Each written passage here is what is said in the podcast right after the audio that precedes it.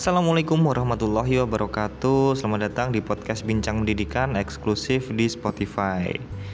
Nah teman-teman semua Pandemi yang sudah merajalela di negeri kita ini uh, Sudah setahun lebih ya kita terdampak pandemi.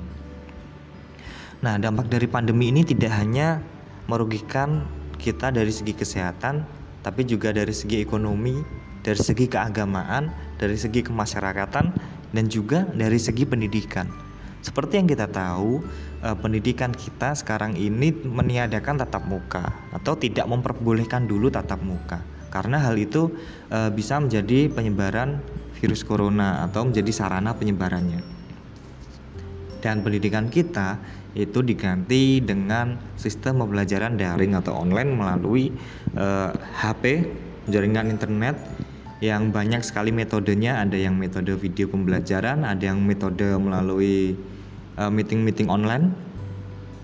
Kan tetapi apakah semua itu efektif atau tidak?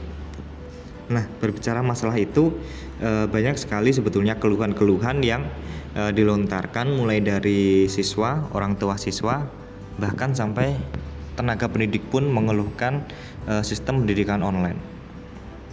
Sistem pendidikan online ini kalau menurut saya pribadi sebagai seorang guru ya ada plus minusnya juga uh, positifnya positifnya kita berbicara positifnya dulu aja.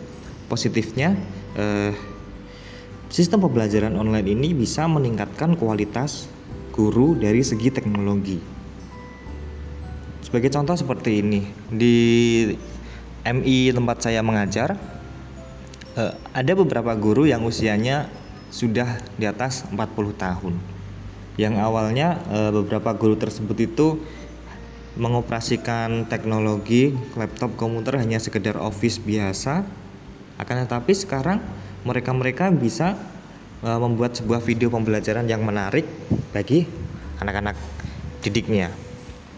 Akan tetapi uh, hal tersebut apakah sudah efektif untuk anak-anak kita? Jawabannya ya relatif relatif. Ada yang bilang efektif ada yang tidak efektif apabila anak didik kita itu setingkat SMP, SMA, kemudian eh, perguruan tinggi. Mengapa? Karena eh, SMP ke atas, tingkat SMP ke atas itu sudah paham akan teknologi dan sudah melek akan teknologi sehingga bisa mengoperasikan gadget lebih baik daripada anak SMP ke bawah, misalnya anak SD, kemudian anak TK. Dan kemudian eh, anak SMP, SMA itu rata-rata sudah memiliki handphone sendiri sehingga sangat leluasa sekali dalam pelajaran daring. Nah, tetapi permasalahannya seperti saya mengajar di tingkat SD di MI ya, MI. Yang anak-anaknya belum memiliki handphone. Hanya sebagian saja memiliki handphone, belum semuanya. Itu menjadi permasalahan tersendiri bagi uh, guru-guru SD gitu. Sehingga pembelajaran online atau daring ini tidak bisa berjalan dengan lancar tidak bisa berjalan dengan mulus seperti yang diharapkan itu baru permasalahan tidak memiliki HP belum lagi permasalahan apakah anak didik kita itu mengerti atau tidak dengan metode yang kita berikan melalui pembelajaran online. Dengan pembelajaran tatap muka saja, itu kemampuan anak berbeda. Ada yang cepat paham, ada yang uh, tingkat pemahamannya itu agak agak sedikit lambat daripada yang lain. Ada yang aktif di kelas, ada yang tidak aktif hanya diam mendengarkan tapi uh, mengerti akan pelajaran. Kemudian kalau pembelajaran tetap muka kita bisa bertanya langsung, berinteraksi langsung, ada tanya jawab langsung kita jawab.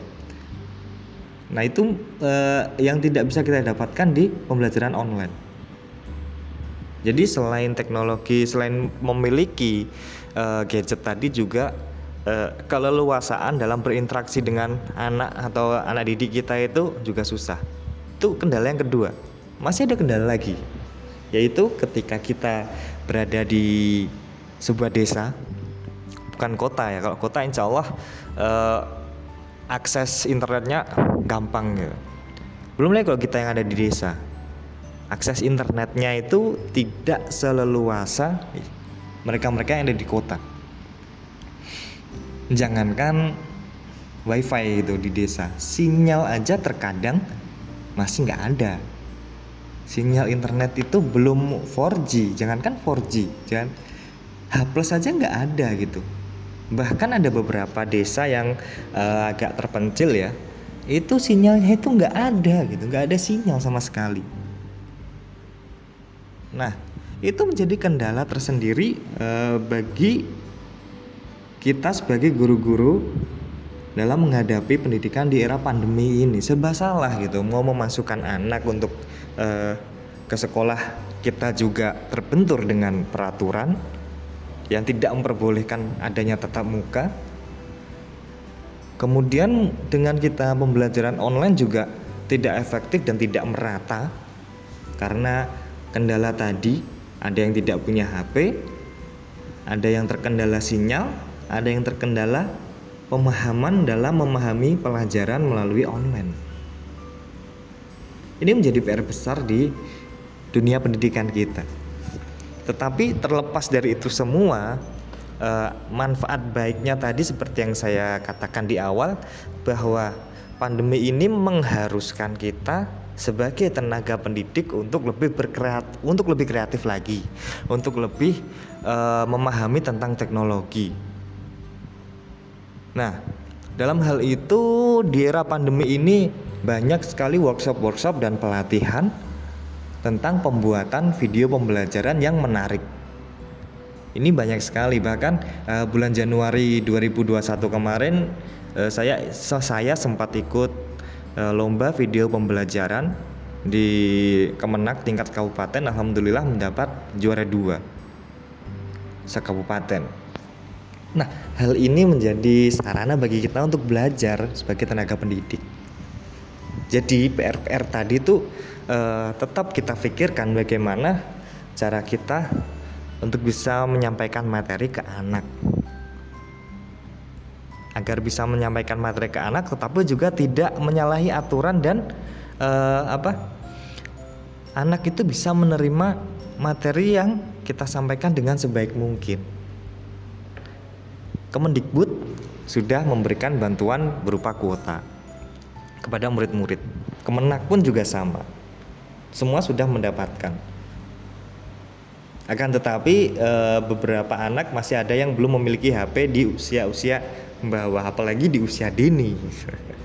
Itu menjadi PR besar kita. Nah, e, sebagai tenaga pendidik, saya juga berharap semoga pandemi ini cepat berakhir agar pendidikan kita bisa kembali berjalan seperti biasanya. Nah, apabila sudah kembali normal seperti biasanya, saya juga berharap ini ya, berharap tidak seperti dulu lagi. Maksudnya apa? Maksudnya, jika kita kembali seperti dulu, plek langsung seperti dulu tidak ada perubahan padahal kita di pandemi ini ada perubahan yaitu eh, para guru tenaga pendidik lebih menguasai teknologi. Saya berharapnya ketika pandemi berakhir, kemudian eh, pembelajaran tatap muka sudah dilakukan, guru-guru juga harus masih eh, harus masih bisa mengandalkan teknologi. Jangan hanya kita eh, kembali ke masa lalu, maksudnya kita melakukan sistem pembelajaran yang seperti dulu, yang menurut saya eh, kurang kurang kreatif ya kalau kita hanya mengandalkan buku kemudian menyampaikan ke anak mungkin mungkin di tingkat atas SMA ke atas sudah diterapkan apalagi di kota-kota besar yaitu sistem pembelajaran tatap muka dengan menggunakan proyektor dengan menggunakan audio-audio visual yang menarik gitu kan. Tetapi di tingkat SD, MI, kemudian TK itu masih belum. Nah, saya berharapnya semoga setelah pandemi berakhir nanti eh, tingkat-tingkat SD, tingkat MI itu juga mengandalkan teknologi sebagai sarana pembelajaran ketika di kelas tentunya ya.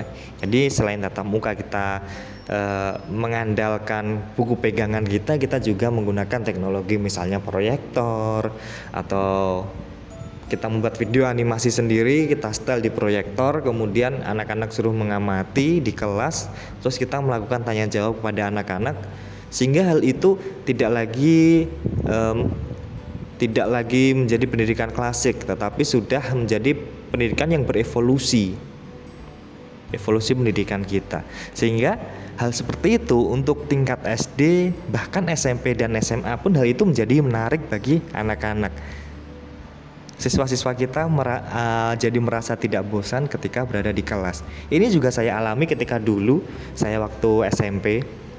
Waktu SMP tahun 2006 itu saya di satu pelajaran itu di bahasa Inggris ya. Di bahasa Inggris pelajaran tersebut menggunakan teknologi yaitu masuk ke lab komputer.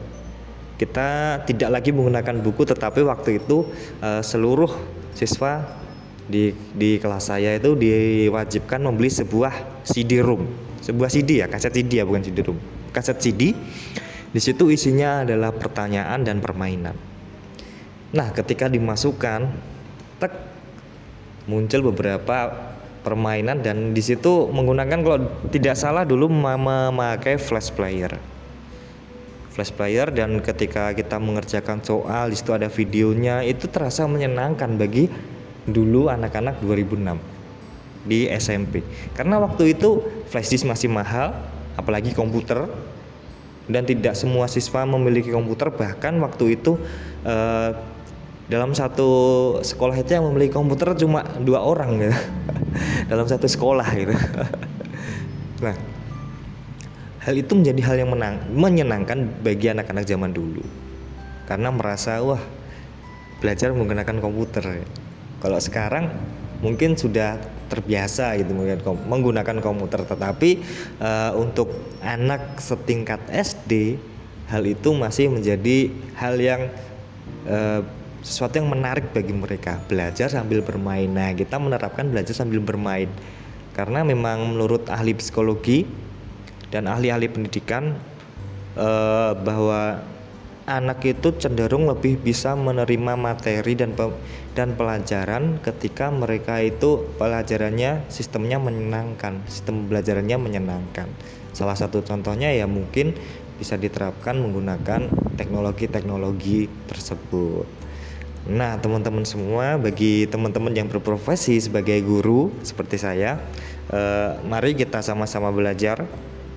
Kita sama-sama belajar untuk menjadi guru yang lebih baik lagi ke depannya dan menjadi tenaga pendidik yang amanah dan tidak tidak e, menelantarkan murid kita. Karena banyak sekali guru-guru yang di era pandemi ini justru malah merasa ah sudahlah nggak usah mengajar.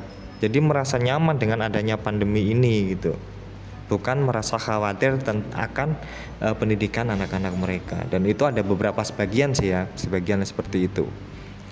Nah uh, teman-teman semua terima kasih. Ini adalah curhatan ya curhatan seorang guru.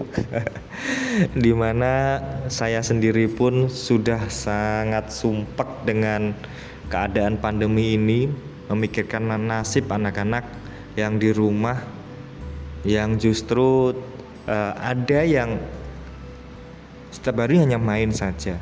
Dikasih tugas melalui online juga tidak mengerjakan, dikasih materi juga tidak ada absennya gitu. Jadi ini hanya hanyalah curhatan saja.